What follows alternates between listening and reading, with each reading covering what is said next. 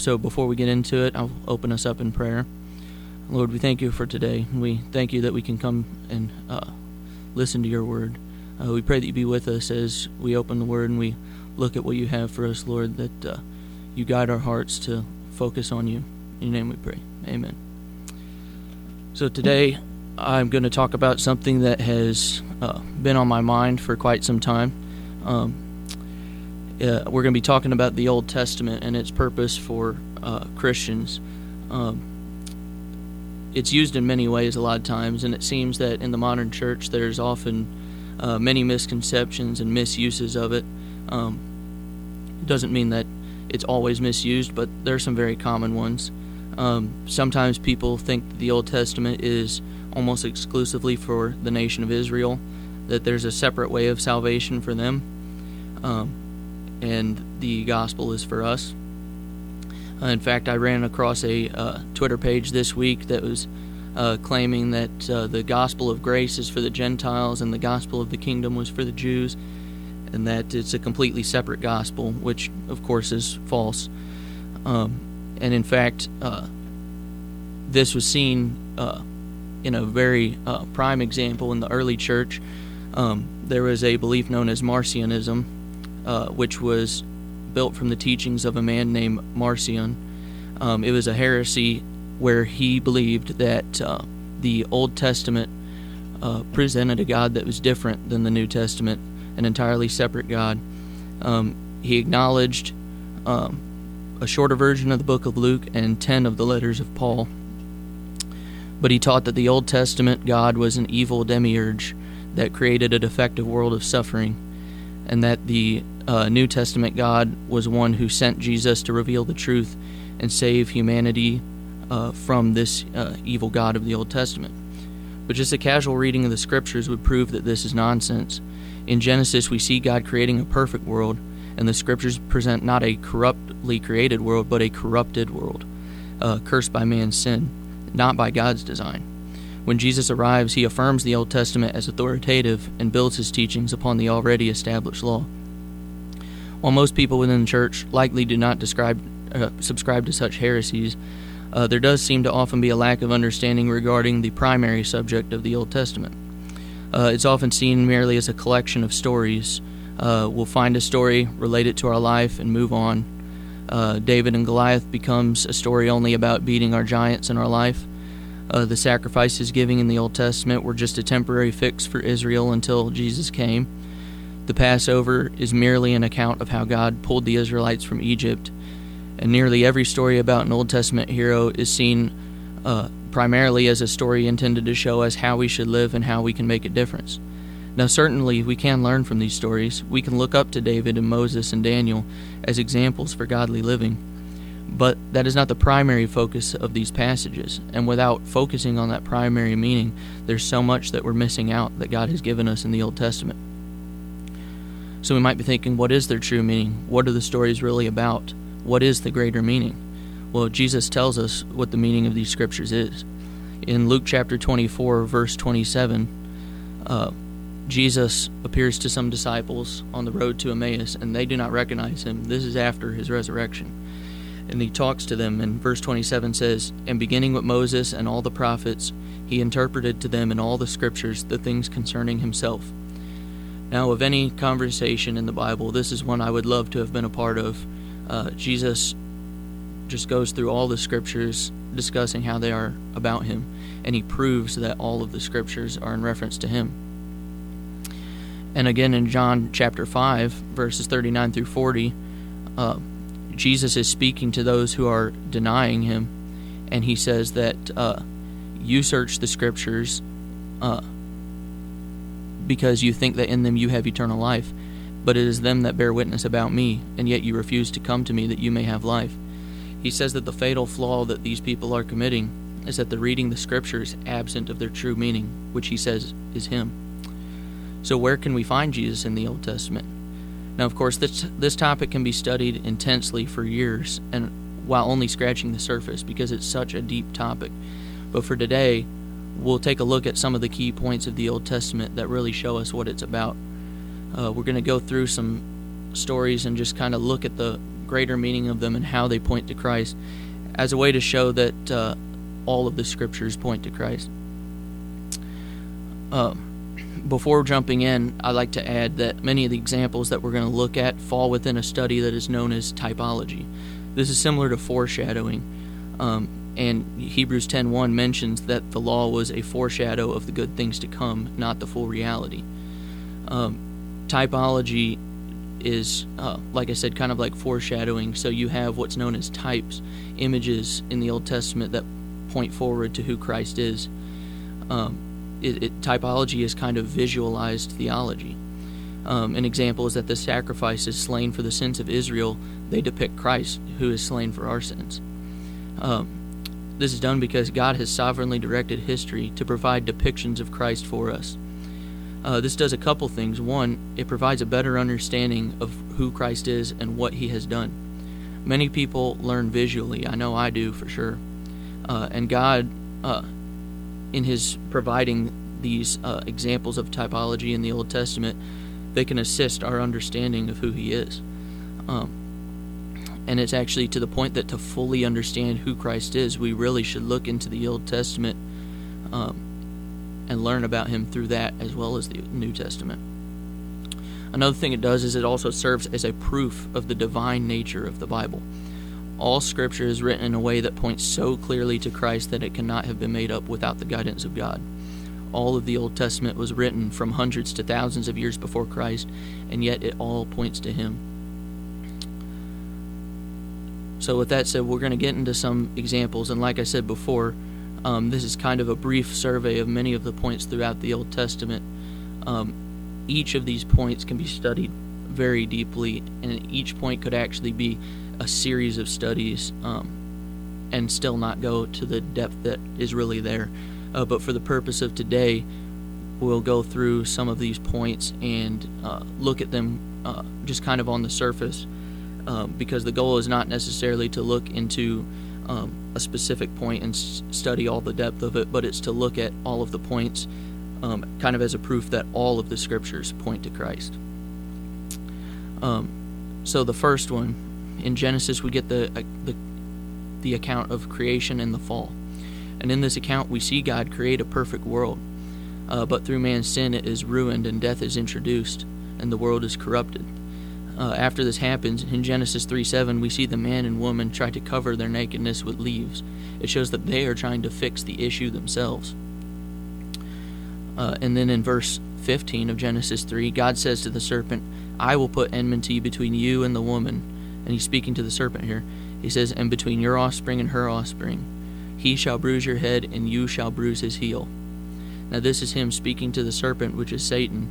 And here God is promising an offspring that will come and deliver a devastating blow to the serpent, yet he will be hurt in the process.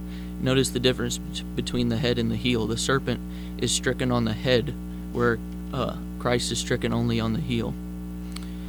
So from this point on, we are to read the Scriptures with the anticipation of the Savior that God has promised. After this promise is given, God shows that their own attempts to fix the issue with leaves is not sufficient, and he kills an animal to clothe them in skins. And so for the first time, we see blood shed to cover sin. Already 3 chapters into the Bible, we see the promise of a coming Savior and the shedding of blood to cover sins. We move on from here to the next chapter in Genesis 4, describing the story of Cain and Abel, Adam and Eve's sons. In chapter 4, verses 2 through 5, we see that Cain works the ground and offers fruit to God, but Abel tends the sheep and he offers a lamb to God, and God accepts Abel's sacrifice and not Cain's. Now, the Scripture doesn't specifically mention why, but the most likely reason seems to be that Cain is offering the work of his hands, and that is unacceptable to God. But Abel is offering a lamb, which is acceptable to God. And so this offers another picture of the Savior to come. In Noah, which is accounted in Genesis chapters 6 through 9, we see humans are extremely sinful, which brings upon the wrath of God. But while his righteous wrath is being poured out, he provides a way to be saved, and those who are saved through their association with Noah, who is a representative of the Savior to come.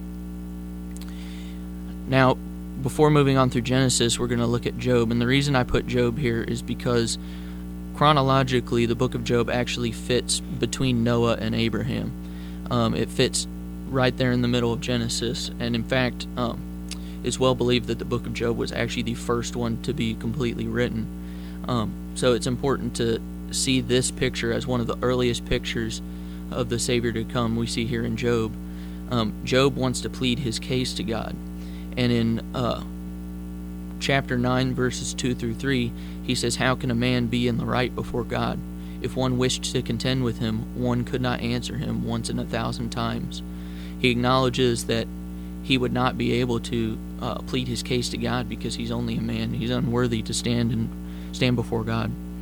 But going further down in verses 32 through 33, he says, "For he is not a man as I am, that I might answer him, that we should come to trial together. There is no arbiter between us who might lay his hand on us both." Now, here the word arbiter can also be translated as a mediator, one standing between God and man, providing that connecting link between them. Job acknowledged his inability to be right before God and his unworthiness to plead to him. He understood that he needed someone who could stand in the middle, representing both God and man, who could make things right and reconcile man with God. We see this clear picture right here already given to us in the oldest book of the Bible, thousands of years before Christ ever came to earth, and we already see this picture painted for us. Now the next picture we'll look at is actually mentioned in Hebrews. It is the king known as Melchizedek, or some may say Melchizedek. I'll say Melchizedek. This story is seen in Genesis chapter 14, verses 18 through 24. He is the king of Salem, which is very possibly a precursor to Jerusalem, and he is also a priest. Now, it was not common at the time for a king to also be a priest, but we see Melchizedek show up, and he's both. And he comes bearing bread and wine, and he blesses Abraham. In the story, there is no genealogy following Melchizedek's ancestors or descendants, and there is nowhere recorded about when he died. So, at least in the literary context, he has no end, which seems to represent Christ's eternal nature. Moving on to Abraham and Isaac in Genesis 22. This is a story that's very controversial. There's many opinions about it because it does seem odd at first. God commands Abraham to sacrifice his only son Isaac. And there are many explanations people may have for what the purpose of this is. But I believe the main purpose is God is again painting this picture of the Savior for us. They go up onto Mount Moriah, and a ram is provided instead of Isaac. Before Abraham is able to sacrifice him, a ram caught in the thicket is provided in his place. So we see that God himself provides the sacrifice in the place of Isaac. And in verse 14 it says that Abraham called that place, "The Lord will provide," and it is said to this day, "On the mount of the Lord it shall be provided." And so the location that this happened is actually where Jerusalem now stands, which really is interesting. That says, "On the mount of the Lord it shall be provided," that thousands of years later Jesus comes and provides that sacrifice in the same area. So then we move on to Joseph, and his story is accounted in Genesis again, chapters 37 through 50. It's a very long story compared to some of the others, and he has a lot of similarities to Christ. He's a beloved son of his father. He's rejected by his brothers and sold for silver. He's stripped and tied up. He left his high status and became a slave. He's tempted yet prevails. He's faithful in all that he does. He's wrongly accused and left to die in prison. And then he's condemned with two criminals, and one criminal is given life and the other is given death. And then he's brought out of this prison and placed in a position of authority, and in that happening he saves many from certain death. And in all of this he brings harmony to the family of Abraham and forgives those who acted against them, saying that what you meant for evil, God meant for good. This is one of the clearest pictures of Christ in the Old Testament. We're already seeing everything that he goes through, and yet he comes out, is given authority, and saves many. Now on to the Passover. in Exodus chapters 11 through 12, death is promised to come, and the only way to escape is to sacrifice a lamb. It must be perfect, and its blood must be spread on the doorposts of the home, and this will cause God's judgment to pass over the people. Throughout Israel's history, this festival has been practiced commemorating the original event, but it's also, more importantly, it was looking forward to Christ, who fulfills that lamb that causes death to pass over. Throughout the book of Exodus and Leviticus, God establishes many things through Moses. They establish many roles, festivals, and they build many artifacts, and they all have representation of Christ in some way. The high priest, he's a representative of the people who speaks to God on their behalf. He's like a mediator. But this high priest, he's a flawed one. He's a man just like any of us, and he must offer sacrifice even for himself. The sacrifice is offered. There were many types of sacrifices, but mostly they were offered because of sin, and we see that blood must be shed to atone for their sin. The tabernacle, which is later the temple, there's a holy place and a most holy place. This is where God's presence dwells among his people. It's a place that's provided where God can be among them, but there's still a separation there due to their sin. And access can only be made to the most holy place on the Day of Atonement, which is another one of these festivals that looked forward to Christ. On the Day of Atonement, it was the only day that the high priest could step into the most holy place, which was directly in God's presence. But this could only happen after certain sacrifices were made. There would be a scapegoat and then a goat that was offered for their sins. Their sins would be placed on the scapegoat, and then it would be sent out into the wilderness, and the other goat would be sacrificed for their sins. Both of these goats representing Christ. And after this happens, then the high priest can stand in God's presence. The bronze serpent is in the book of Numbers, chapter 21, verses 4 through 9. Because of the people's sin, God sends judgment by way of serpents. But he provides a way to be saved by having Moses build a bronze serpent and lifting it up for the people to see. And it is those who look to the serpent who are saved. The whole book of Joshua accounts for us the person of Joshua, and he's also mentioned in the book of Exodus, Numbers, and Deuteronomy. And Joshua actually has the same name as Jesus. Joshua is the English transliteration of the Hebrew version of the name, and Jesus is the English transliteration of the Greek version of the name.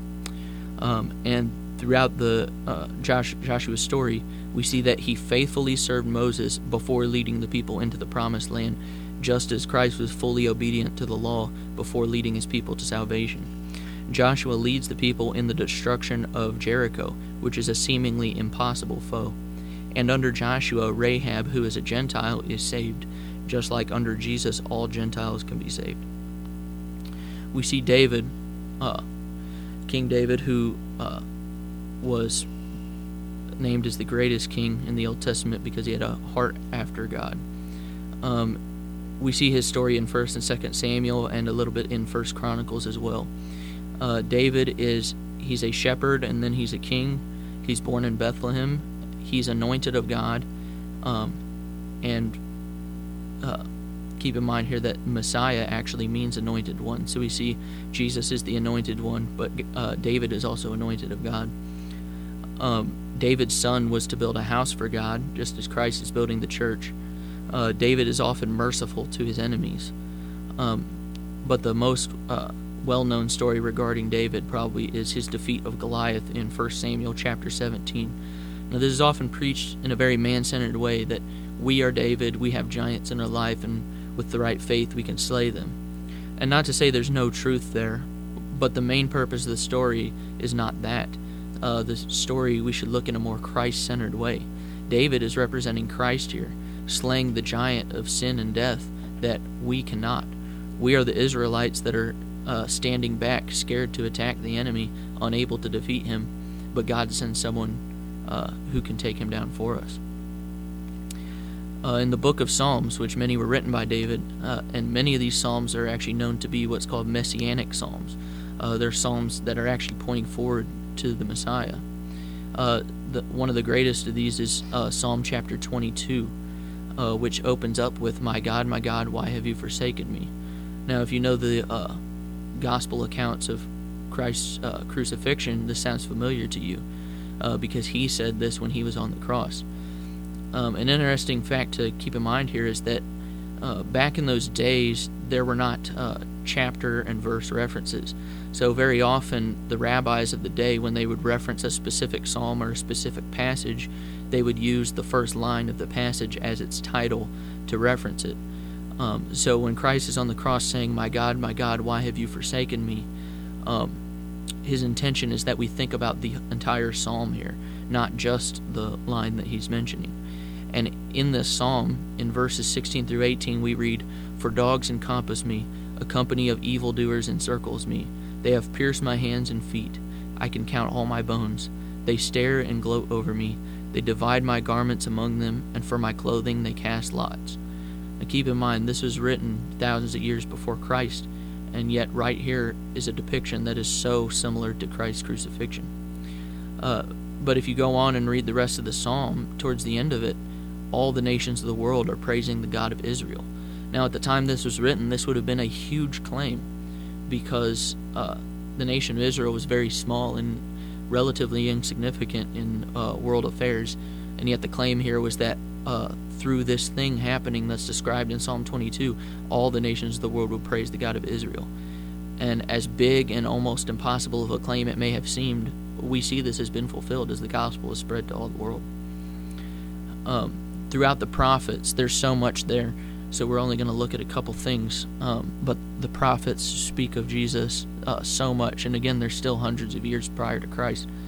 Isaiah has many portions of his writings known as servant songs. They're little portions of the text that are speaking of Jesus who will come later. But the most well-known of these is Isaiah 53, and the climax of this is in verses 5 through 6. It says, "But he was pierced for our transgressions, he was crushed for our iniquities. Upon him was the chastisement that brought us peace, and with his wounds we are healed. All we like sheep have gone astray, we have turned every one to his own way, and the Lord has laid on him the iniquity of us all." This is such a clear presentation of the gospel of Christ, yet it's written hundreds of years before he ever became a man on earth. In Ezekiel, in chapter 37, verses 1 through 14, we see the account of a valley of dry bones that God shows Ezekiel. And he tells Ezekiel to prophesy over them, and the bones come to life and are given new bodies, and God breathes life into them. So here we see God bringing life to the dead. And of course, at the time, the picture is not as clear, but we see this happen through Christ, that God brings life to the dead. And then one of the minor prophets, Jonah, he spent 3 days in the fish just as Jesus spent 3 days in the tomb. And Jesus in the Gospels even mentions that his death in the tomb and resurrection is a fulfillment of the sign of Jonah, where he spent 3 days in the fish and then was brought out of it. But unlike Christ, Jonah despised God's grace towards sinners, and he wanted to die because of it. But in contrast, Jesus wants to die to provide grace for sinners. And there are so many other examples throughout the Old Testament. There's so much there that there would never be enough time to cover it all in one session. There would never be enough time to cover it, likely in a lifetime. But these are many examples throughout the Old Testament that show us that it's all in anticipation of the coming Savior. So seeing all these pictures, we might think, how did Jesus fulfill all these? Well, 400 years after the Old Testament is completed, Christ comes onto the scene. He fulfills it all. Through his teachings and the later teachings of his apostles, we learn about who he is and how he fulfills the scriptures. Jesus comes onto the scene and he shows us that he is the promised offspring who crushes the serpent's head. He is the sacrifice that is acceptable to God. He is the ark that provides salvation from judgment. He is the mediator that stands between God and man, who reconciles man to God. He is the priest king who brings the bread and wine and blesses. He is the ram that's provided in our place. He is the one who is betrayed and rejected, defeats temptation, and is given authority and provides salvation. He is the Passover lamb whose blood turns away death. He is the high priest, but he's a flawless one, unlike the ones before. He is the temple who is God with us. He is the scapegoat and the sacrificial lamb, taking our sins and being slain on our behalf. He is the one who is lifted up, providing salvation to all who look to him to be saved. He is the faithful servant who destroys the unbeatable foes and provides salvation to the Gentiles. He is the anointed shepherd king born in Bethlehem, defeating the giant of sin and death that nobody else could. He is the fulfillment of the Psalms and prophecies of a promised Savior. He's the one who brings life to dead bones, both physically and spiritually. And he is the one willing to die to provide grace to sinners. So as we look at all this, I'm reminded of a quote by the theologian Augustine, also known as St. Augustine. And he said, "In the Old Testament, the new is concealed, and in the new, the old is revealed." And we see here that the person of who Christ is defined from the Old Testament. In the Old Testament, it almost functions as a long question asking who will save us from our sins, and we find our answer in the New Testament in the person of Jesus. I'm reminded of the song "Nothing But the Blood of Jesus," almost as if the Old Testament asks, "What can wash away my sin?" and the New Testament answers with "Nothing but the blood of Jesus." So as we've looked into these images of Christ in the Old Testament, we should not stop only at understanding how these images function, but we should follow them as they lead us to Jesus, as they lead us to the foot of the cross. The primary message that all the scriptures are pointing to is that of the gospel. Now, many people may consider themselves to be good people, as I once did, but the Bible leads us to realize that nobody is good, as Paul makes clear to us in the book of Romans, especially chapter 3. We may think we're doing well, but think, have you ever stolen anything? Anytime, regardless of value. Have you ever lied, no matter how insignificant it is? Have you ever used the Lord's name in vain? Have you ever in any way dishonored your parents? And God looks deeper than just our surface behavior. He sees our hearts. You may have never murdered, but Jesus said, "If you need only to be selfishly angry with someone to have committed this sin." And you may not have committed adultery, but Jesus said that if you look at someone with lustful intent, you've committed adultery in your heart. When we think of these things, an honest evaluation of ourselves will prove that we are not good, but we are in fact selfish and wicked. And the Old Testament works to affirm this for us. Our sins require punishment. God is just, and he cannot let sin go unpunished.